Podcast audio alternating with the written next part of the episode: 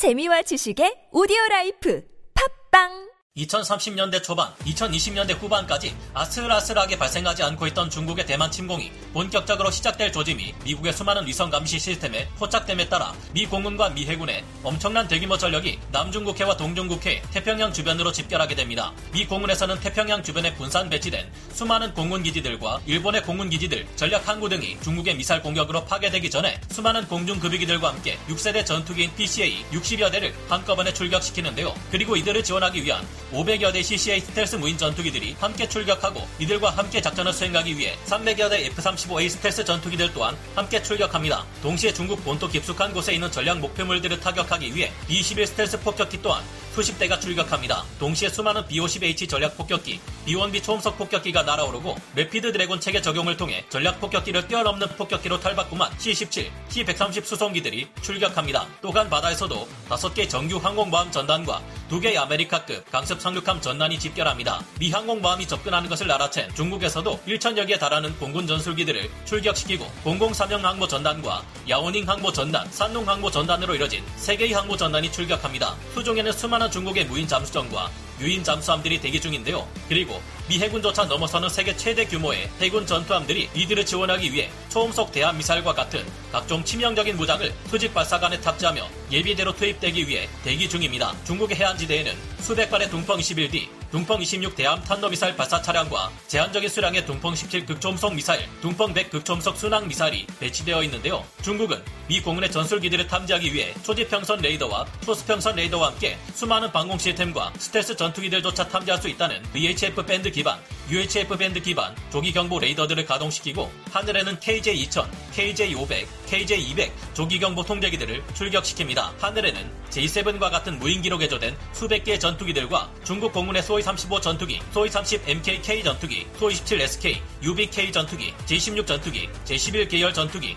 J10 계열 전투기, J8 계열 전투기들은 물론 자칭 스텔스 전투기인 J20 전투기들을 출격시킵니다. 중국 해군의 항공모함들에서도 자칭 스텔스 함재 전투기 J35와 J15 전투기 모두 합쳐 수백 대 이상이 날아오르는데요. 그러나 중국군의 레이더 중 어떠한 것도 미 공군의 접근을 알아채지 못한 상태에서 갑자기 수많은 공대공 미사일이 날아와 중국 공군의 조기 경보 통제기들을 격추시켜버립니다. 아직 미 공군의 전술기 편대와는 1000km 거리나 떨어져 있던 중국 공군 전술기들은 크게 당황합니다. 미 공군의 6세대 전투기 PCA들 그리고 300여 대의 F-35A 전투기들의 지휘 아래 날아오른 500여 대 CCA 스텔스 무인 전투기들이 어느새 100km 거리까지 접근해 대량의 공대공 미사일을 발사한 것인데요. 대공 감시 능력이 크게 줄어든 중국 공군 전술기들은 미 공군의 장거리 공대공 미사일에 미처 대응하지 못하고 많은 수가 격추당하게 되며 살아남은 전투기들마저 회피 기동을 수행하느라 우왕좌왕하게 됩니다. 중국 공군은 수백여 개에 달하는 무인 전투기들을 날려보내 미 공군 전투기들의 무장을 소모시키려 했지만 CCA 전투기들이 한 대당 4발씩 발사하자 총 2000발의 공대공 미사일들은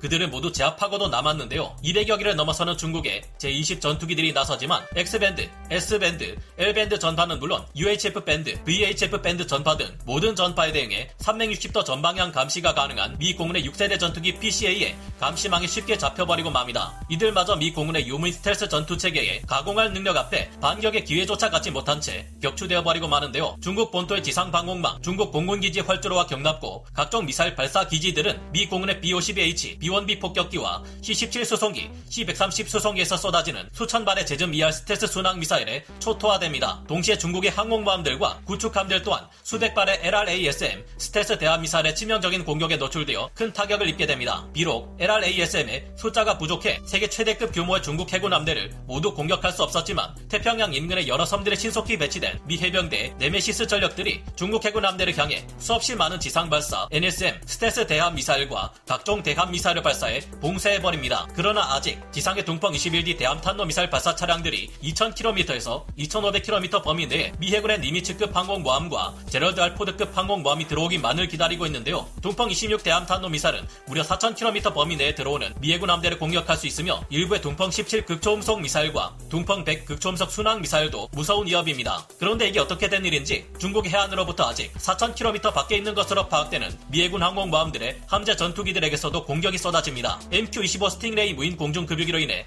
전투 행동 반경을 2000km 단위로 늘리고 FA-XX 6세대 전투기의 적응형 사이클 엔진으로 전투 행동 반경을 추가로 2,500km에서 2,600km까지 늘리고 여기에 더해 함께 유무인 복합 전투 체계를 구성하는 스텔스 무인 함재 전투기들이 전진 배치되어 선제 공격을 가하는 덕분에 미 해군 항공모함 함재 전투기들의 교전 범위가 항공모함 본체로부터 무려 5,000km 단위로 늘어난 것인데요. 미 해군의 6세대 전투기 FA-XX와 스텔스 무인 함재 전투기들 그리고 F-35C 전투기들은 손쉽게 중국 해상의 제공권을 장악하고 대함미사일 샤워로 마침내 세계 최대 규모의 중국 해군 함대를 초토화시켜버립니다. 미 공군의 PCA와 미 해군의 FA-XX 6세대 전투기들은 중국 해안지대 동펑 21D, 동펑 26 대함탄도 미사일 발사 차량과 동펑 17 극초음속 미사일 발사 차량 등을 초토화시켜 미 해군 항공모함이 비로소 안전하게 중국 해안으로부터 1000km 이내에 접근할 수 있도록 만들었고 비로소 모든 함재 전투기들과 미 공군 전투기들의 끝없는 폭격이 이어질 수 있는 조건을 형성하게 됩니다. 또한 먼저 투입된 B-21 스텔스 폭격기들이 중국 본토 깊숙이 자리 잡은 전략 시설물들을 진작에 정밀 폭격으로 파괴해 놓은 덕에 대규모 폭격 작전은 더욱 쉽게 진행되는데요. 중국군의 둥펑 17 극초음속 미사일과 둥펑 100 극초음속 순항 미사일 발사 플랫폼을 모두 파괴할 수는 없었고 미사일 방어 체계로 이를 모두 방어하지는 못해 이로 인해 미 해군도 정규 항공모함이 한 척이 대파되고 한 척이 상당한 손상을 입는 격침되는 엄청난 피해를 입게 되지만 이미 중국 해군과 공군은 물론 본토의 핵심 전략 시설물들도 파괴당해 전쟁 수행 능력에 상당 부분을 잃게 됩니다. 안녕하세요. 군사 돋보기입니다. 수준이 크게 떨어지는 상상에 불과한 가상 시나리오로 미 해군과 공군 대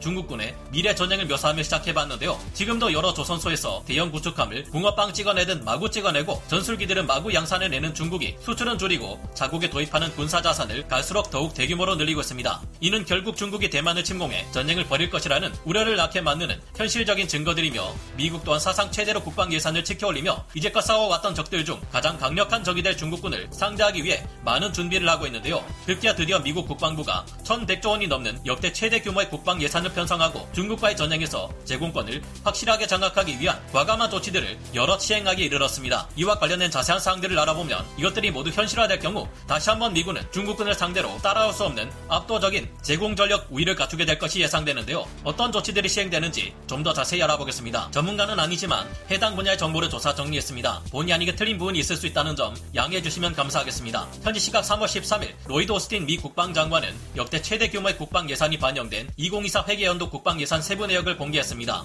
이날 공개된 예산은 총 8,420억 달러로 한화 약 1,100조 원을 넘어서는 엄청난 금액으로 과연 천조국 미국답다는 말이 나오게 하는 수준인데요. 이 예산 중 611억 달러는 전투기와 폭격기, 무인항공기 등의 공중 전력에 부여되고 481억 달러는 핵추진 항공모함과 핵추진 잠수함 등의 해군 전력을 강화시키는 데 투입됩니다. 또한 148억 달러 예산이 중국과 러시아, 북한 등의 극초음속 미사일과 탄도미사일에 대응하는 미사일 방어 프로그램에 투입되며 15억 달러 예산은 대만에 대한 중국의 침공이 개시될 때 공격받을 가능성이 높은 괌 미군기지 방어에 배정되었습니다. 로이드 오스틴 미 국방장관은 중국이 군현대화에 속도를 내는 가운데 이번 예산안은 모든 시간대와 전장, 영역에서 중요한 투자를 단행해 우리의 우위를 강화할 것이라 밝혔는데요. 그중 하나가 눈에 띄는데 6세대 전투기인 NGAD를 200대 도입하고 이와 함께 작전을 수행하는 것은 물론 F-35 스텔스 전투기들과도 함께 작전을 펼칠 수 있는 CCA 스텔스 무인 전투기를 무려 1000대까지 도입하겠다는 엄청난 계획을 발표한 것입니다. 이와 함께 미국의 무인 전투기 프로그램 LongShot 또한 2단계로 접어들며 진행이 가속화되고 있습니다. 이를 통해 미 공군은 본격적으로 1000km 범위에 육박하는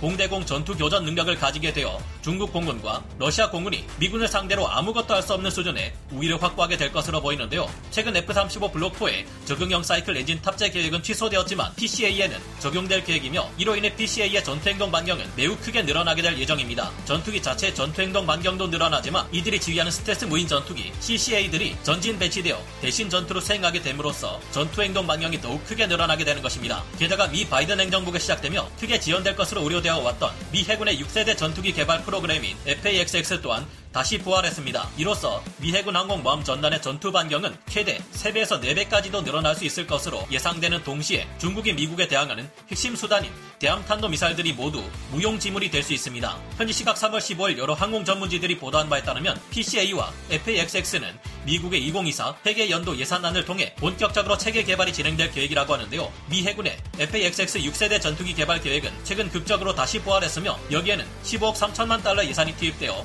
개발될 것이라고 합니다. 동시에 F-35 블록 4 개발에도 10억 8,800만 달러 예산이 투입되는데요. FAXX는 전투 행동 반경이 현 F-35C 스텔스 함재 전투기의 2배인 2,500km에서 2,600km에 달해야 한다는 ROC에 따라 개발되고 있으며 두 개의 적응형 사이클 엔진이 탑재되어 기존의 Super Hornet과는 비교조차 할 수 없는 장거리 작전 능력을 자랑하게 될 전망인데요. PCA와 FAXX의 앞에 나서서 미사일 캐리어로서 활약하게 될 스텔스 무인 전투기 개발 프로젝트인 LongShot 또한 2단계에 진입함으로써 속도를 내고 있다고 합니다. 이에 따르면 6세대 전투기 및 F-35 스텔스 전투기와 활약하게 될 미군의 스텔스 무인 전투기들은 앞으로 내부 무장창에 공대공 미사일을 적게는 4발, 많게는 6발에서 8발까지도 탑재할 것이라고 하는데요. 이 모든 전력들은 함대 전체와 편대 전체가 서로를 보완해 전투 능력을 극도로 끌어올리는 합동 교전 능력 CEC에 의해 더욱 강력한 전투 능력을 발휘할 것이라고 합니다. 게다가 미해군이 2023 회계연도 예산안에 E2D Advanced Hawkeye 조기경보 통제기 성능 개량 프로그램 착수 예산 4억 3,990만 달러를 반영하고 다영역 작전 수행을 위한 JADC2 개량까지 진행해 NIFC-CA보다 더욱 진일보한 협동 교전 능력을 미 해군뿐만 아니라 미 육군, 미 공군, 미 해병대와도 함께 발휘할 예정인데요. 이에 대해서는 다음 시간에 기회가 되면 말씀드리기로 하겠습니다. 오늘 군사 돋보기 여기서 마치고요. 다음 시간에 다시 돌아오겠습니다. 감사합니다.